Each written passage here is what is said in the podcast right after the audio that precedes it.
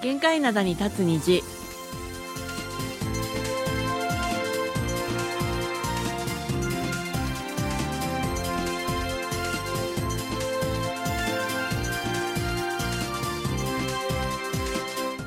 リスナーの皆さん、あにゃんせよこんに。 11月21日火曜日の限界などに立つ虹、丸組の母さんこと君やすんです。ソウルナリスことキンマンソンです明日22日は二十四節気の一つで小雪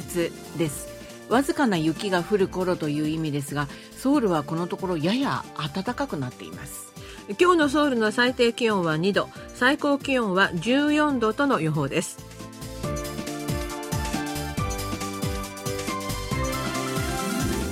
はいあのいつも私たちこれ午前中に収録するんですけれども朝家出てくる時はあちょっとこれじゃあ寒いかなと思うんですけども夜着いたらもう暖かくなってるみたいな なるほどね。 そういう感じで、うんうんうんまあ、最低気温が氷点下でないこれぐらいの気温がまあ平年並みなんだそうです最低気温としては。なるほどね。うんうんでも最高気温はちょっとねあったかいみたいですね、あはいうん十何度っていうのはね。うんただ週末からはまた下がるみたいですね。まあ、今日はねそうですよね。もう11月の末ですもんね。うん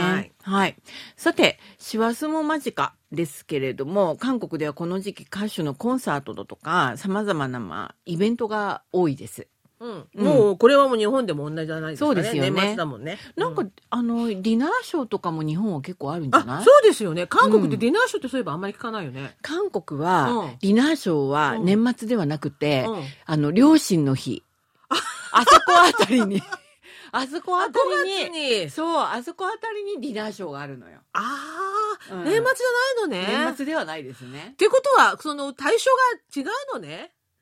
あ、ほら、年末だとほら、あの、カップルにとかね。カウントのね、クリスマスコンサートとか、うん大晦日のカウントね、んコンサートみたいなのやりますよね、こちはらいでもねはいはいはいはい。う。そう。ちょっとそれとは対象が違うあ、かななとるほいうどす。今感じがするんですけれども、はいはいはい。今回は、はいそこら辺のその中高年層のファン層をがっちりとこのハートを掴んでいる、うん大御所の歌手たちのコンサートが年末に集中しているので、うん珍しい現象なんですよ。あだからそれを、その話題をちょっと持ってきました。なるほど。それも、ディナーショーじゃなくて、あ、コンサートなんですね。コンサートですまあ、すごいですね。よりたくさんの人が行けるってわけですね。はい、それも、あの、一斉に全国ツアーを行ってるんですよ。ああ、はいはいはい。ということで、どなたかというと、ナムジン、ナフナ、チョ・ヨンピルっていう。すごい渋いじゃないですか。すごい大御所の3人なんですけれども、はい。まずナムジンさんは実は先月からもう全国ツアー始めてるんですけれども、はい。あの、もう毎週ってわけではなくて、ちょっと間空いてですね。うん先月、まあ、14日にプサンで、まあ、始まってるんですけれども、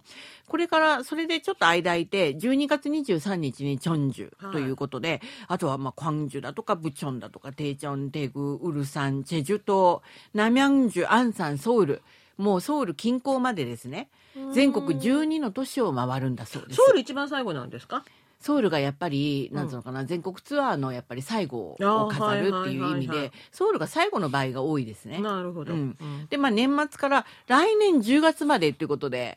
まあ少しずつ少しずつね、うん、あの、ナムジンさん全国ツアーを行っているっていうんですけれども、はいまあ実はナムジンさんは来年デビュー60周年、すごいですね。うん、という、まあものすごい大御所なんですけれども、はい。こちらあのナムジンさんの永遠のライバルと言われている、はい。ナフナ。はいはうんい。さんですねはい。で、ナフナーさんは12月の1ヶ月間、ね、かっこいいのよ。コンサートのタイトルもあって、12月にっていう意味の in December っていうあ、。集中的に行うんですね。そういうことです。コンサートを行います。はで、い12月9日と10日、2日間にテグ、それから16日と17日にプサン、12月30日、31日にイルサンで、ああの、イルサンのコー、えっ、と、コーデックスだっけおーあそこです。ね。その大きな展示場、展で示会やる場のね兼コンサート会場の。ははいい。はい。まあ、そこでナフナさん12月1か月間集中的にコンサートを行うはい。であとチョ・ヨンピルさんです、はい。チョ・ヨンピルさんデビュー50周年です今年ね、うんそれであの番組でももうあの曲とかご紹介したんですけれども今年この50周年を締めくくる全国ツアーを12月2日クァンジュで始めますはい。で12月9日と10日はソウルうん16日テグ23日プサンという予定になっていあ、ます最後がプサンなんだ。なってますねはいはい。はい。であのこの大御所の3人っていうのは中高年層のファンが多いっていうことで、あののほとんどあのファン層が重なってるっていうんですかそうでしこょうねの3人みんな好きよっていう方も多分いらっしゃると思うんですよもうね。皆さんこのファンっていうとそれこそ70代とかそう歌手と同じぐらいの年の皆さんがねファンですよね。そうですねうんうん、でこういうファン層も重なるしかもこのすごく大御所のベテラン歌手たちが同じ時期にしかも年末ですよね、うん年末にコンサートを行うというのは非常に異例のことなんだそうですお。互いにお客さん取り合いになるじゃないですかね。そうあのちょっと見ると今あの日にちをバーって言ったんですけれども、重なっていることが分かります。そうだよね。 12月9日と10日はナフナさんもジョ・ヨンピルさんも他のところではあるんですけれども、うん日にち重なってるんですよそうコでンすサねートをやるんですよね。はいはいはい。うん、であのこのことについてうん公演企画の関係者の方が何て言ってるかというと、ナムジンナフナチョ・ヨンピルの3人はもともとコンサートの日程が重なるのを避けてきたんですよ。はい。だってあのファン層が同じですからそうですよね。はい。そういうことなんですけれども、でも最近はほら、あの、チャムシルメインスタジアムって結構大きいんですけれども、はいソウルで、うんそこが、あの、今メンテナンスにリモデリングに入ってるんですよ。ああはいはいはい。うん、ということでファンが多いだからコンサートで集客集客力のあるそういうスターたちが公演できる会場が今ちょっと足りないんですよ。ああなるほどね。うん、そういう状況で、公演の日にちの選択の幅もだから狭くなったということで、うんそれでこの大御所の3人のあのコンサートの日程がまあ重なってたりちょちょっと集中してたりするんじゃないかということなんですよね。はいはい。なるほど。そういうことになってます。で、3人が本当に集中してる上にですね、うん言わなかったんですけども、イム・ヨンウンさんも、ううんん。あの、年末にコンサートを集中ししています。はいはういはん、い。でイム・ヨンウンさんは、まあ、若いトロット歌手なんですけれども、うんあのかなりあのこの方々重なとってるフよァンね。層集中あのそうおなん母ですさんよフ。ァン、おばあちゃんファンが多いから。そうそうそう重なってると思うんですよ、だからうんイム・ヨンウンさんまで参戦してるっていう感じなんですよね、うんだから非常に珍しい現象ではないかなというふうに思いますねなるほど。はい今日の一曲目をお送りしますナムジンでイベルド・ネコ別れも私のもの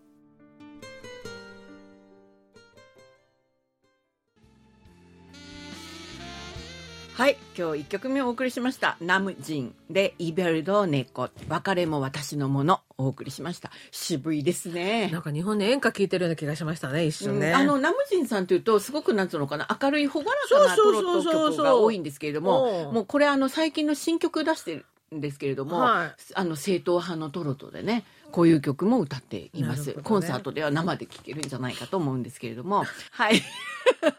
なんですごいなんか喜んでるじゃないですかいかがですか私は同じ年代でも、こっちじゃなくて、小田さんのコンサートに行きたいタイプだからあ、ーユーミンのコンサートに行きたいタイプなんで、あまあそうですね私たちはね物理的にはちょっといけないあれですからねそっ距離ちでがすからいいねのにチョヨンピルさんは私もいいんですけどね。チョヨンピルさんは私昔見たことあるんですよやっぱりよ良かったですあうあ、んねいいですよね。うんは、じゃあ、あ ち ょっと切り替えて早くはい、行きまいしょう。ははいい、えっ、と、東京都あきる野市にお住まいの平塚正幸さんからいただきました。はいあのステッカーも送っていただいて、ね秋川渓谷とか秋川渓谷の森っ子さんちゃんのキャラクターのステッカーも送っていただきました。ありがとうございますありがとうございました。可愛かったです。可愛いですはい、えっ、と国際放送日本語版の音中大変長い間のご無沙汰で失礼いたしました。はい韓流ドラマも日本で大人気ですが自分は K-POP に注目しております若いスターのダンスと歌とても気に入っていますはい私もついに60歳になりそろそろ老後を考える年齢になりましたうん気が若いのは生まれつきですがいくつになっても若い時の気持ちを失いたくありませんねでは皆様、お体大切にご活躍をということで年を年男の還暦ですと書いてらっしゃいますありあがりとうございまがしとたうございますはいあのお久しぶりにねお便りいただいてありがとうございます、うんちょっとはしょっありがとうござていまはい読ませていただいたんですけれども K-POP に注目されているっていうこともうそれだけでなんかすごいもうなんか若さがみなぎってますよねあそうですね、うん、文面もはいはいそうですしね、はいもうそれだけでお若いと思うんですけども、うんどういうグループがねお気に入りなんでしょうかね数あるあの、ね、 K-POP ガグールールプズグルのー中プでなんですかね。つばしボとーかイそズっグちルかーな。プでもボーイズグループもねたくさんあるしねはいはい。はい、ただ私最近の K-POP のグループのねアイドルグループの歌っていうのは英語がかなり多いなということで,、はいはいはい。新曲かけようと思って、うん聞いたら全部英語だったんですよ歌詞が、だからああこれはちょっとあれかなと思ってちょっとであれっていう感じに首をかしげてしまう場合もあるんですけれども、はい実際に実際にね韓国の音楽チャートの一つのサークルチャートによりますと今年上半期デジタルチャートトップ400に上がったガールズグループの音源の歌詞で英語が占める割合というのが41.3%だったそうです平均でね、うんだからかなりもう半分近く英語なんですよね歌詞のね。うん私それを見ながらいつも思うのみんな最近の子は英語がうまいんだなってだってほら海外の帰国子女みたいな子たちも結構メンバーにいるし外国人まあ、外もい国るねのそう外国人のメンバーもいるしね、うんでまあ韓国の子たちもねうん英語ね、練習してますからねきっとねうん上手ですよねだって英語の発音もいいしねラップとかもしてるからねねあの超スピードでよく英語が喋れるなっていつも思います。思いますよね、ううんんうんまあでガールズグループ別では一番英語の歌詞が多かったのが、まあ、G アイドル53.6%あ半分以上なんだ。そう次いでルセラフィム50.6%はい。でブラックピンクが50%あブラックピンクがむしろ少ない方なのね。で50ブラックピンクがうんこの英語の歌詞の先駆けではなかったかと思うんですけれども、あはいはいはいまあ、半分ぐらいということで、うんいやそれより多い、ね、グループ、ね、うんあるのねっていう感じなんですよね。あとエンミックス49.3%ニュージーンズが48.4%というなどの順でしたはい。反面アイブが24.9%で英語少ない方、ああなるほどね。 24.9%というのはかなり低いですよね。そうだよね。英語率がね、ううんんうんであとボーイズグループが相対的に英語の歌詞が少ないんだそうです、うんみんな英語ができないのよ要するにね。なんでよなんで男の子はあじゃないのかなと思そういえば帰国子女とかそういうのもう女んの子が多いですよね女の子が多いよ。なんでだろうわかんない。なんかねボーイズグループはそうそうそう。でもボーイそういえズばグループだって世界に羽ばたいてるじゃない今そうそうそうだから英語は上手なはずなんですけれどももなんとなくそうこちらの方はあのハングルを広めるあれかな うなるほどね。まあとにかく相対的に英語の歌詞が少ないでもうん BTS とか多いじゃないですか。 BTS はまあ海外を狙って出した曲っていうのがまあ全部英語ですよああね。なるほだからどね。他は別にそんなにそうでもないですああよ。なるほどうんはいむしろ彼らも韓韓国語うん、韓国語を広めるっていう感じですからね。はいうんはい。でもやっぱり K-POP なのになんで韓国語ないんだっていうね、うん批判もあるみたいですね。なるほどね。うんあと私思うんだけどあの英語になってる歌詞ってみんなちゃんとちゃんとした英語なのかな意味が通じてるのかなとかいつも思いますよね。ちょっと見てみてくださいよ。だから英語の歌詞ちょっと私チェ英ッ語クしてみてくだ英語さいが。わかんないからさ。だからほほら歌詞見ながららコほンらグリッシュってあるじゃん。コングリッシュね。うんだからコングリッシュになってる部分もあるんじゃないのかなと思いまあながらね。歌詞なんていうのかなそういう歌の歌詞っていうのは、うんやっぱりちょっとエモーショナルな感じもするじゃない、はいはいだからそういうところに訴えるあれもあるから、うん必ずしも文法がにかなった英語っていうわけじゃなくて単語とかも出るんじゃないやっぱりラブとかほらちょっとわかる やつ説明そういう困ってるね。ね、そういうのもあるんじゃないかみたいな。いや、そうじゃないですよ。本当にね、単語が多いんですっていう、ラブとかの、なんとかの単語がね、結構多いんですっていう記事だも見たからもほんら詩的な表現なのかもしれないけどもなんかこれ意味が通ってないんじゃないっていうのだってあるじゃないですか。ただ、うんただこう単語を並べただけっていうのがようなあるんじゃないいいかんなじっゃてうない気も歌の歌詞だもん、はいそんな厳しくなくてもいいんじゃないかなはいですよわねかりましたはい、平塚さん次はねなんかおお気に入りのガールズグループでもボーイズグループでもね教えてくだされば嬉しいですよね、はいこう生まれつきだっていうふうにああく若いのはね。若いのはっていう、うんうんすごいですよね素晴らしいですよね、はい。はい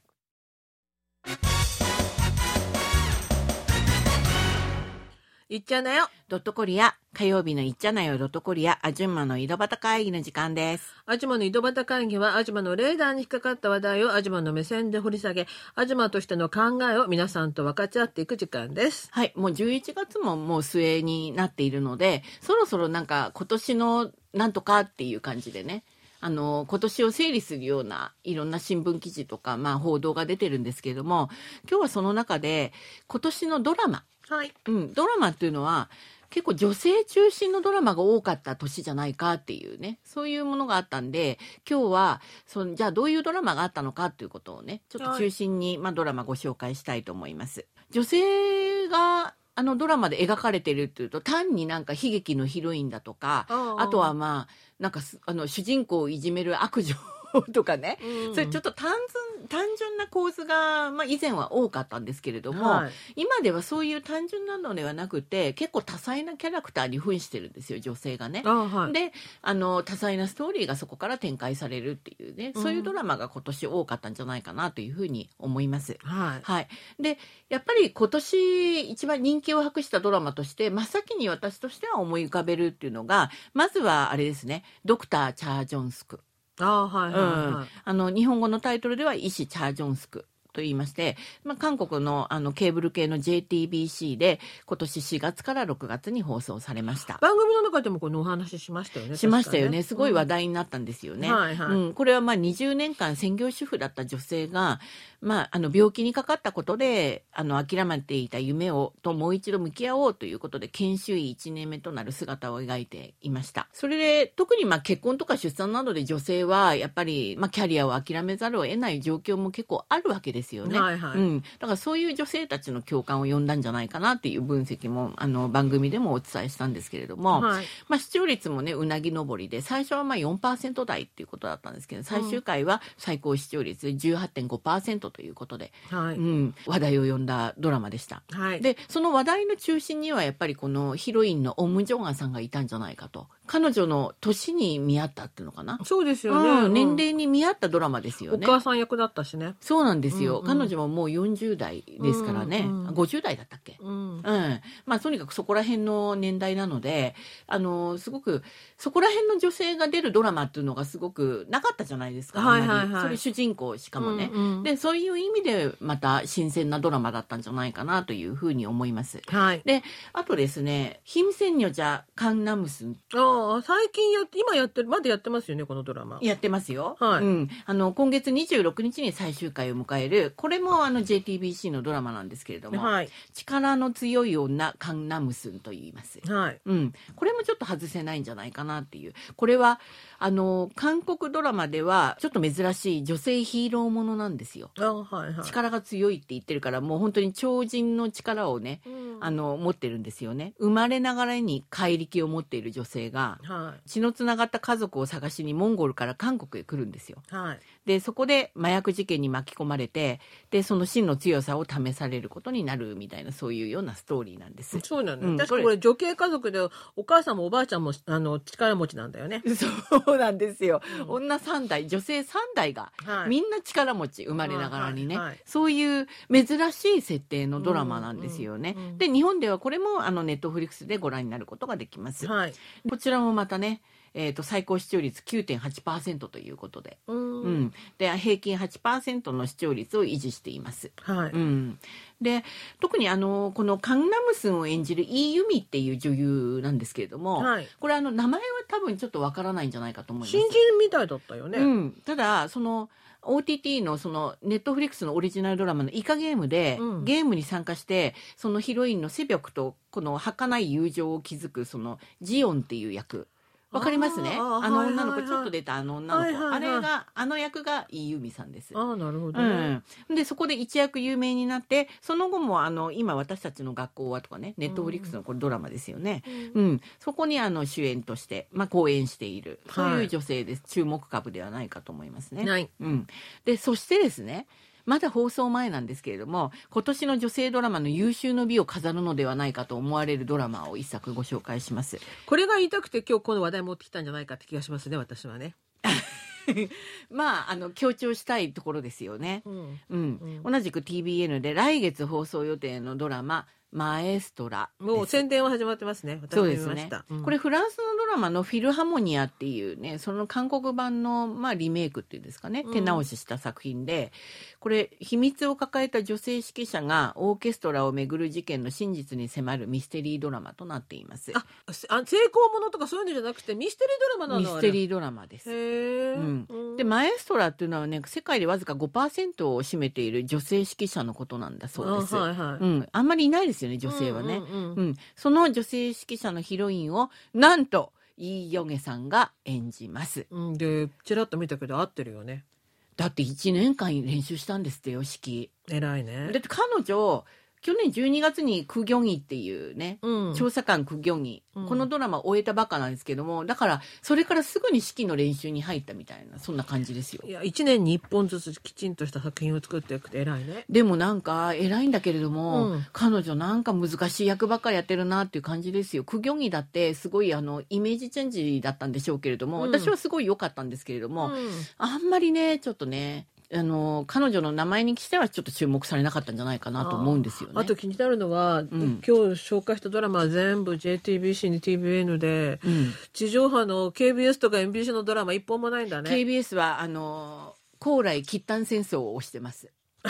あ れ、ね、 先週お話ししたあれ、ネットフリックスで、そういう時代劇部門で1位になったんだって。そうネットフリックスでご覧いただけるんですよね。ああーね、KBS も頑張ってるね。頑張ってますよ KBS もあの高麗喫炭戦争です。でもあれははい男性ドラマですね。そういうことですね。女性も出てますけれども、うんやっぱりチェスジョンさんがね。そうですね。うん、まあなんですけど、だから女性ドラマにこういう数々があるっていうことで、はいでもそれだけ幅がやっぱり広がってるんですよ。だからって言って地上波でもほら女性ドラマばっかり作るっていうのもあれじゃないまあ、そりゃそうですけどね。正統派の時代劇が KBS でやっておりますので、 よろしくお願いします。 It's party time, better get on out and はい、今日の2曲目お送りします。エンミックスでパーティーオクローク。 far. 한 여름 밤 속의 이야기를 만들어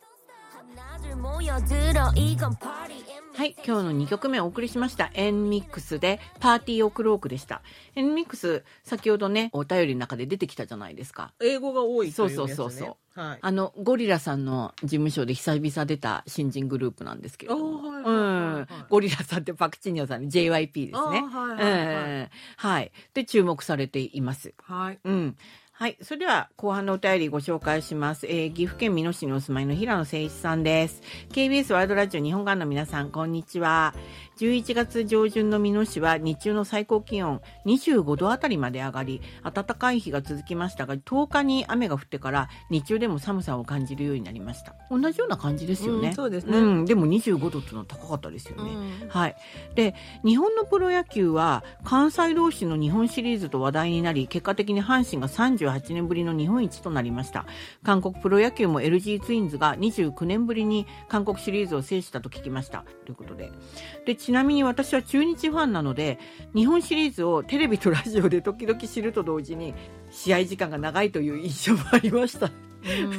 正直なご感想ですよね、うんで番組の感想では14日の限界灘に立つ虹の時間で KBS 第2ドラマで新しい大河ドラマが始まり高麗とキッタンとの、えー戦争を舞台にしたそうですね主人公と演じる俳優さんについても短い時間ながらも伝えていましたが大河ドラマの放送時間が土日であること日本との違いが興味深かったですということですはい。うん、ありがとうございます。ちょっとね、あの、はしょって読ませていただきました。LG ツインズ29年ぶりの優勝ってことで、今日午前10時からネット上のブランドショップで主な家電商品29%値引きするじゃないですか。そうなんです。うん、我が家もか29年ぶりあー29%。我が家も買うものあるかなって考えたんですけど、うんないねっつってそうね、うちの夫もね、本当今テレビを買わなくちゃいけなかったのにと、いつテレビ大丈夫じゃないと、うんって 結そ局う、テレビ買えないままっていう感じでそ、うこの私も時間が流れていますね ノー。トブック買おうかなと思ったんだけど、やっぱりやめましたね。でも、憎たらしいのは、そうサムスン電子30%引き。そりゃそうだよね。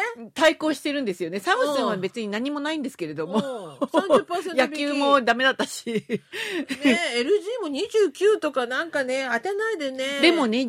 29%っていう割引幅っていうのは、うん普通の社員割引よりずっと多いんですってよ。かなりお得なんですよ。そんなこと言ったらサムソン電子の30%引きどうすんのよ。それはね、あの、対抗してるからしょうがないんですけれども、う LG もサムスンも負けじとこう割引戦争をやってるわけですね、今ね。はい。まあ消費者としてはね、まあ買うものがあれば、この時に買えばいいんじゃないかなっていうふうに思います。はうん。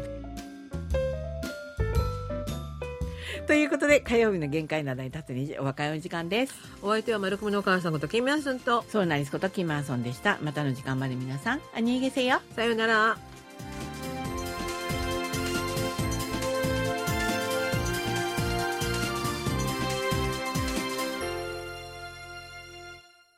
こちらは韓国ソウルからお送りしているラジオ国際放送 KBS ワールドラジオです。